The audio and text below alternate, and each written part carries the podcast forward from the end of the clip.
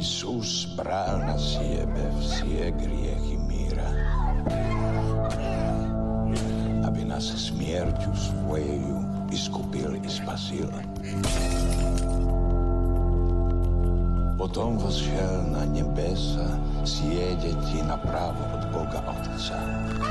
Snímek Václava Marhoula na barvené ptáče vyvolává obdiv i zatracení. Teď je po letech očekávání v českých kinech. Máme ho ale skutečně chtít vidět? Obešla by se filmová adaptace románu polského spisovatele Jerzego Kosinského bez zobrazení extrémního násilí? A nebo má v uměleckém díle šokový efekt svoji hodnotu?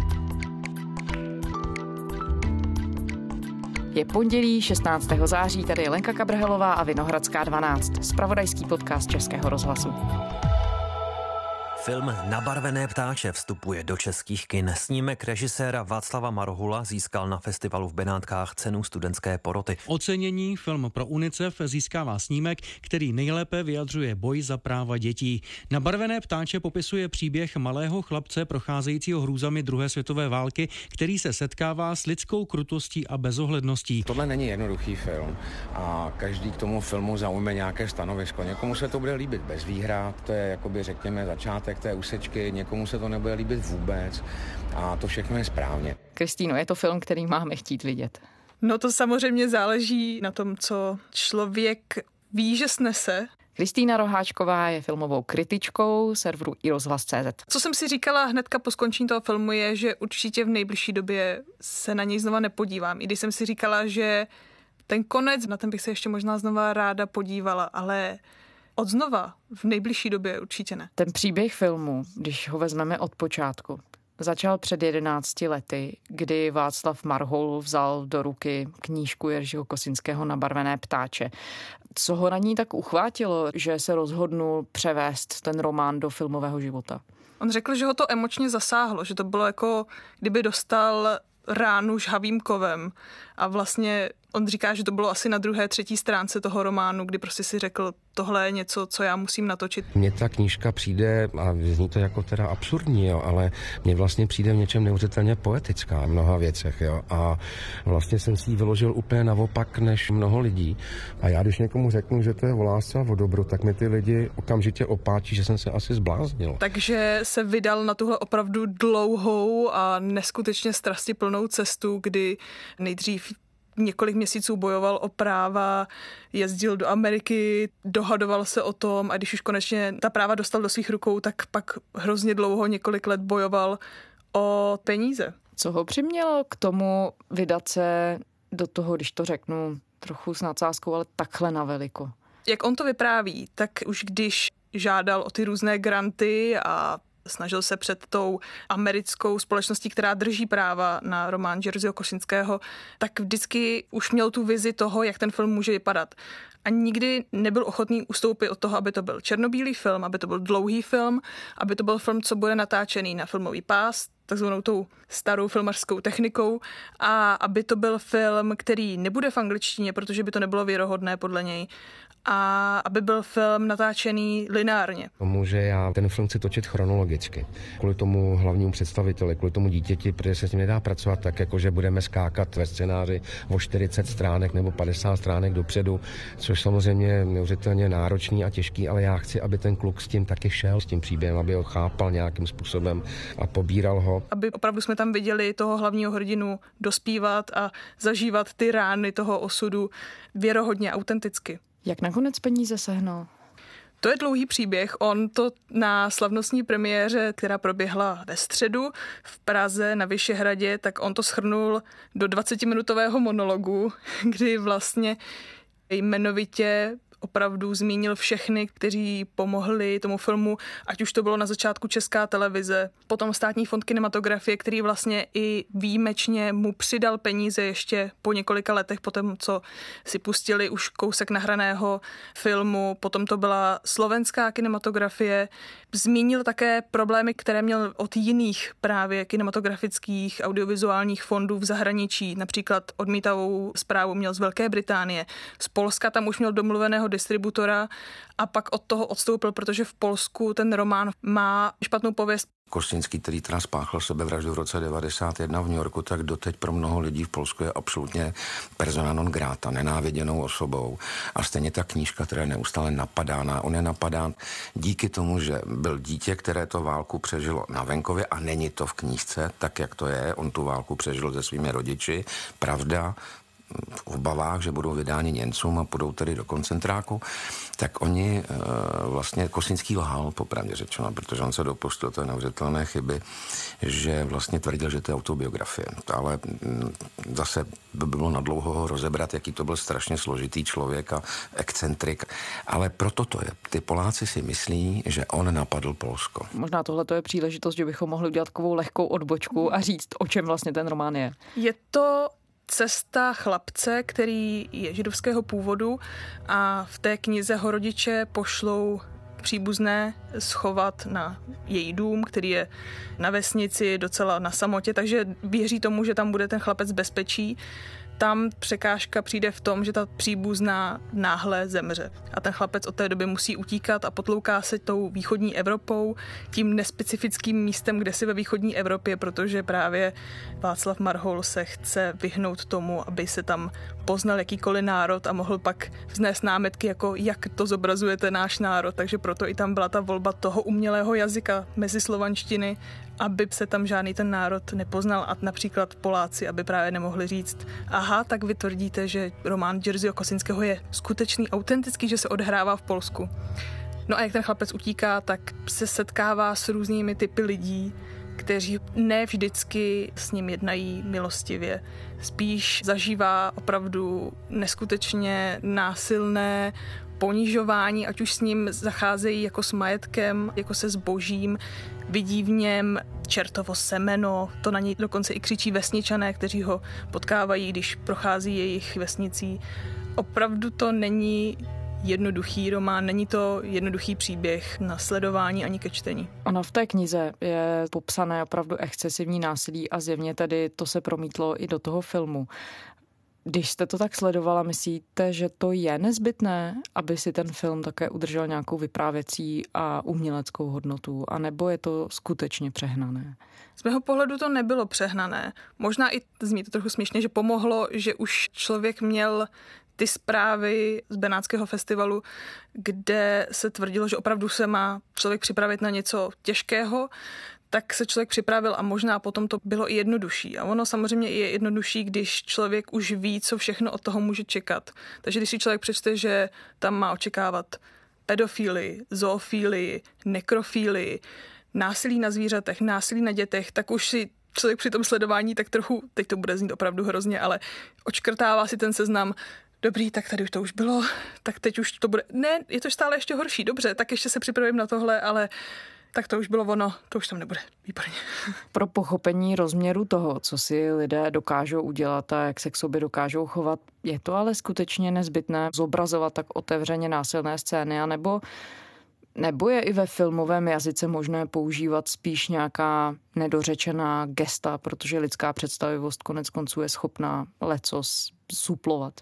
Ona tam, ta divácká představivost tam supluje dost a ten snímek je i docela milostivý v tom, že nám neukazuje úplně všechno.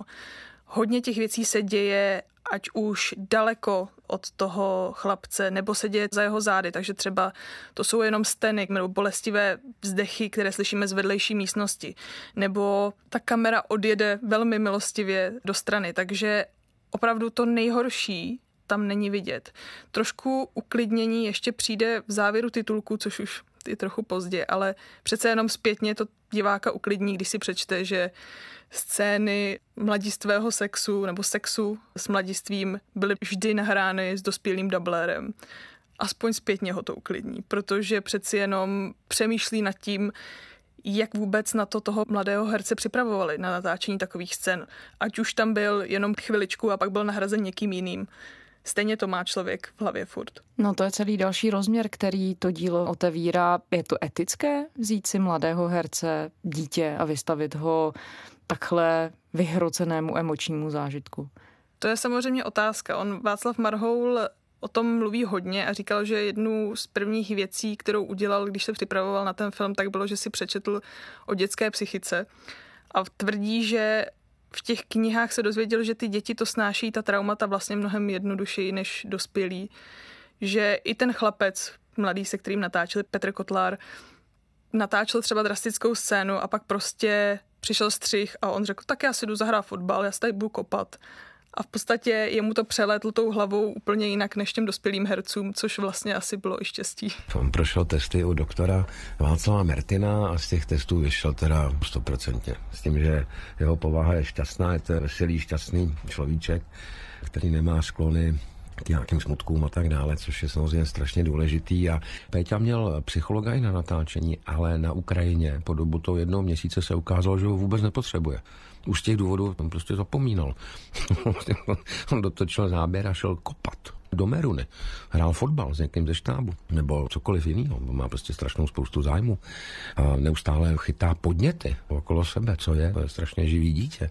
Takže se ukázalo, že to opravdu není třeba. Jedna polská kritička, vy jste o tom psala ve své recenzi, označila to dílo za porno násilí.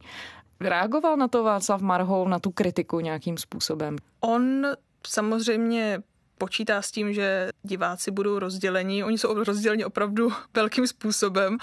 Diametrálně se liší ty názory na ten film. Potleskem diváci ocenili nový film Václava Marhoula. V sále bylo celou dobu naprosté ticho a odešli z něj tři diváci. Bylo to u scén, které ve filmu vyobrazují násilí. Sto dalších ale film sledovalo až do konce závěrečných titulků. Tak těsně po skončení to se formuluje dost těžko, ale je to úžasný, působivý dílo.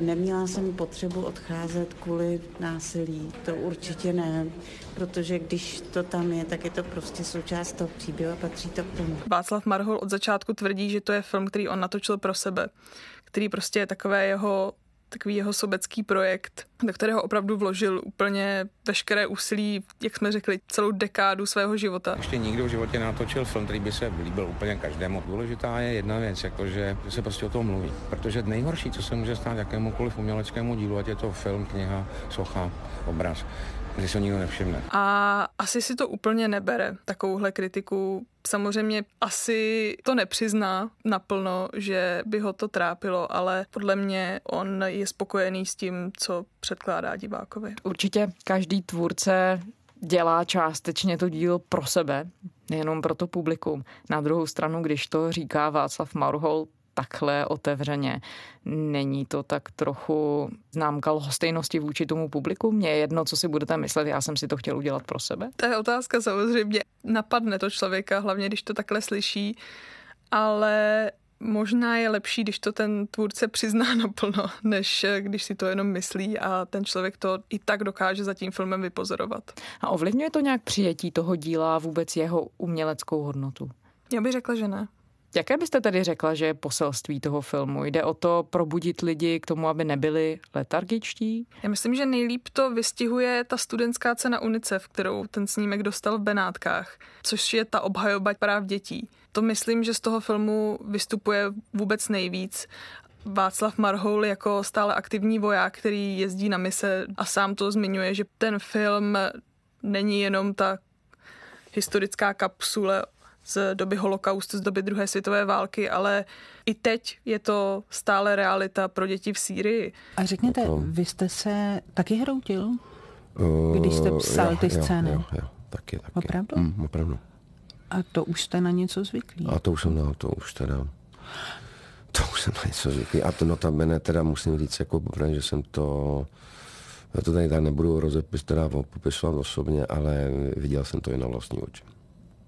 Viděl jsem válku, viděl jsem mrtví lidi, jako, viděl jsem lidi umírat. Jako.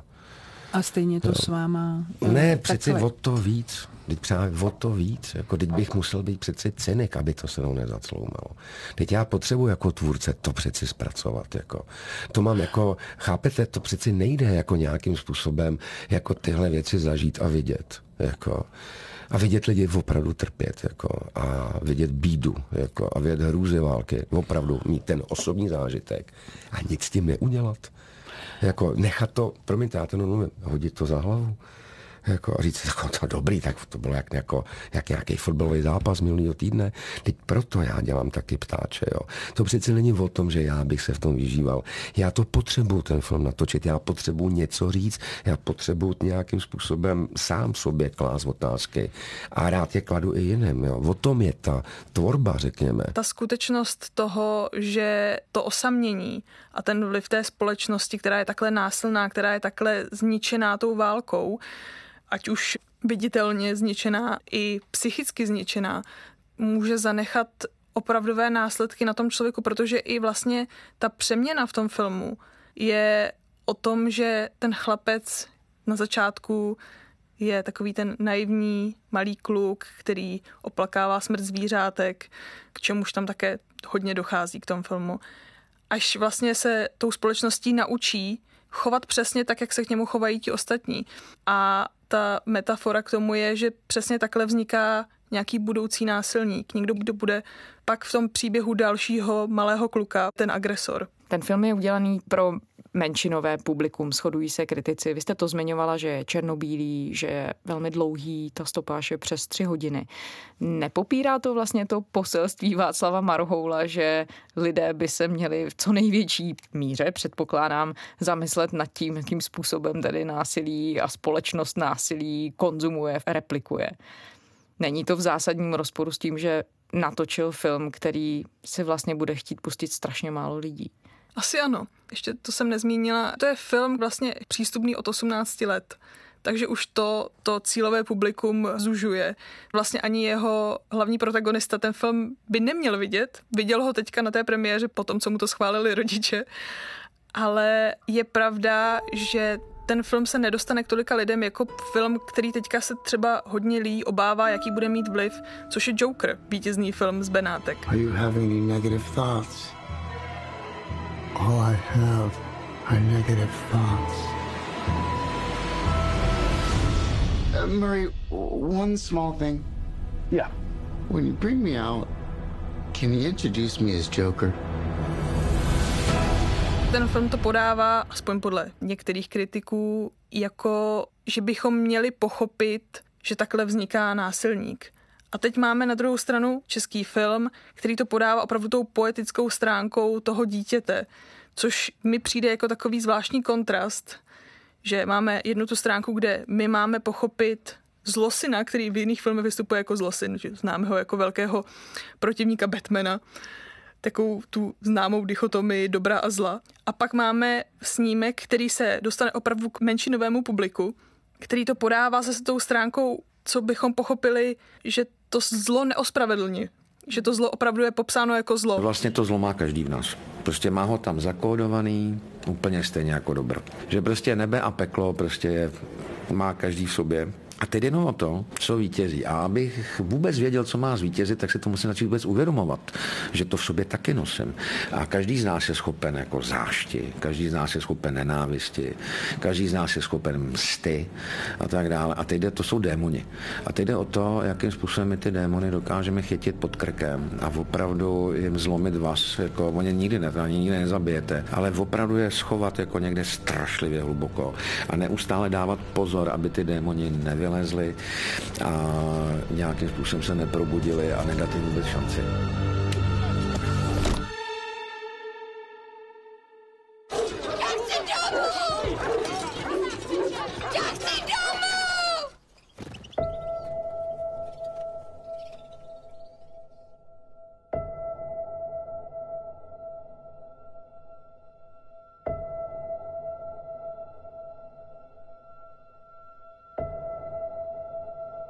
Václavu Marhoulovi se také podařilo nazbírat velká jména zahraničního filmu. Jak se mu to povedlo? Asi známostí už s těmi lidmi. On říká, že nedělá castingy, že oslovoval přímo herce. Například se Stellanem Skarsgårdem už v minulosti pracoval, takže tomu jenom zaslal scénář a už to bylo dokonce před dlouhými, dlouhými lety. Ono je to zajímavé, že ten film se propaguje právě těmito velkými zahraničními jmény, jako je Harvey Keitel, Udo Kier, Berry Pepper, ale potom v tom výsledném snímku oni jsou jenom takové opravdu částečky té skládačky. Ten film opravdu stojí na očích, na ramenou Petra Kotlára a ti zahraniční herci tam ještě tím, že se v tom filmu mluví devět minut a v mezislovanštině, tak ty jejich výkony tolik nevystupují a jsou spíš součástí toho rytmu filmu. Ale přesto do toho šli. Přesto do toho šli. Asi proto, že to je přece jenom i z jejich pohledu jedinečný projekt.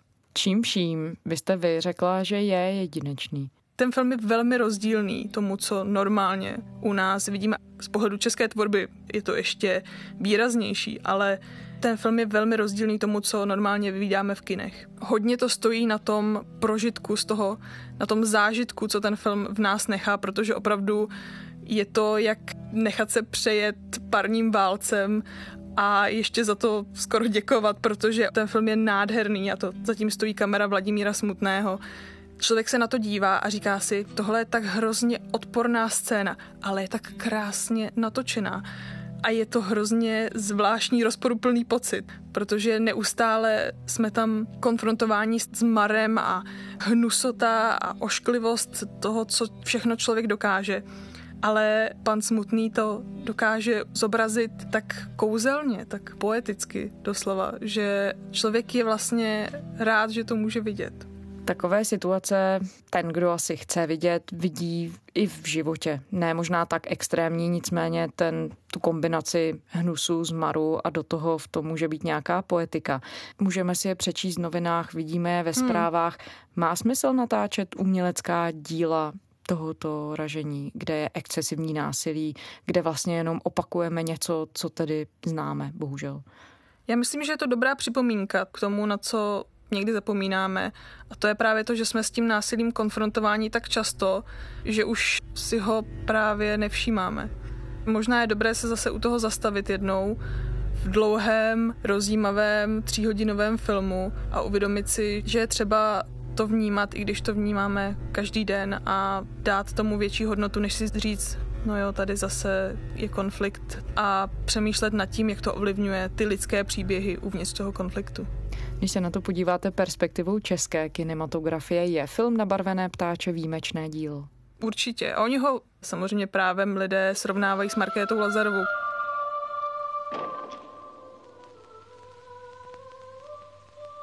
Vem si, co chceš, ale Markétě neubližuj, Mikuláši!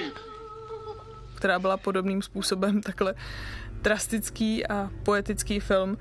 Určitě bude hrát významnou roli v rozhodnutí Akademie, která bude samozřejmě vysílat na Oscary letošního zástupce. Uvidíme, jak rozhodne, protože je to těžký film na dokoukání a je to těžký film i pro zahraniční diváky určitě, jako je pro české diváky.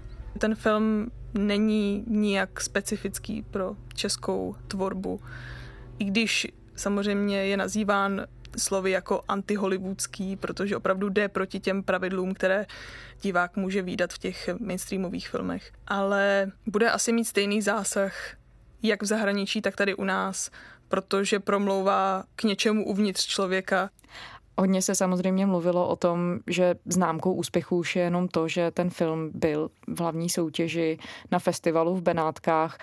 Obstojí tedy i v zahraniční konkurenci? Já myslím, že má šanci uspět. Ten film teďka stále bude putovat po zahraničních festivalech. Teď měl premiéru v Torontu, vydá se do Londýna, bude ve Varšavě, ale teprve ukáže čas, jak obstojí, protože samozřejmě i reakce zahraničních kritiků byly diametrálně odlišné. Někteří neváhali mu dát pět hvězdiček, jiní ho nazývali, jak už jsme zmínili, pornem násilí. Kristýna Roháčková, filmová kritička i rozhlasu. Děkujeme. Děkuju. Z Pondělní Vinohradské je to vše. Můžete nás najít kdykoliv právě na iROZHLASu, pak také v podcastových aplikacích na všech mobilních zařízeních a můžete nám psát na adresu vinohradská dvanáct zavináč rozhlas tečka cé zet. Těšíme se zítra.